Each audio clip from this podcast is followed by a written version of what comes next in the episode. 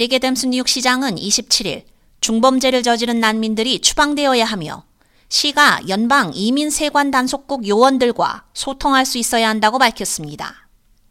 애담스 시장은 기자회견을 통해 우리는 반복적으로 범죄를 저지르는 사람들이 이곳에 머무르도록 허용해서는 안 된다며 망명 신청자가 중범죄를 저지르거나 폭력적인 행동을 한다면 우리는 그들을 이민세관 단속국에 넘기고 추방할 수 있어야 한다고 말했습니다.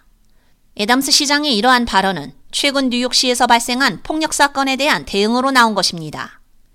지난 1월 말 망명 신청자 8명으로 구성된 집단이 타임스퀘어에서 뉴욕시경 경찰관 2명을 공격했고 지난 2월 초에는 15세 난민이 관광객에게 총을 쏜 뒤 출동한 경찰관에게도 총을 쏜 혐의로 기소됐습니다. Um, like the many that are here that want to participate in the American experience uh, should not be tarnished by those small numbers that are committing these violent acts. Uh, I think that we should make sure that the laws at the top of our laws should be about public safety. New Yorkers have the right to be safe. 기자회견에서 애담스 시장은 그의 최우선 순위는 뉴욕 시민들의 안전이라며 폭력 행위를 저지르는 소수 사람들에 의해 난민 전체가 비난받아서는 안 되기 때문에 우리가 법을 만들어야 한다고 설명했습니다. 현행법은 외국인이 범죄 혐의로 기소되었지만 유죄 판결을 받지 않은 경우 시가 연방이민 당국과 협력하는 것을 금지하고 있습니다. 뉴욕시는 1980년대에 처음으로 연방 이민 당국과의 협력을 제한하기 시작했습니다. 성역도시 정책을 지지하는 사람들은 이 정책이 범죄에 취약하고 법 집행기관에 신고하는 것을 두려워하는 이민자 커뮤니티를 포함한 모든 사람의 안전을 개선한다고 주장합니다.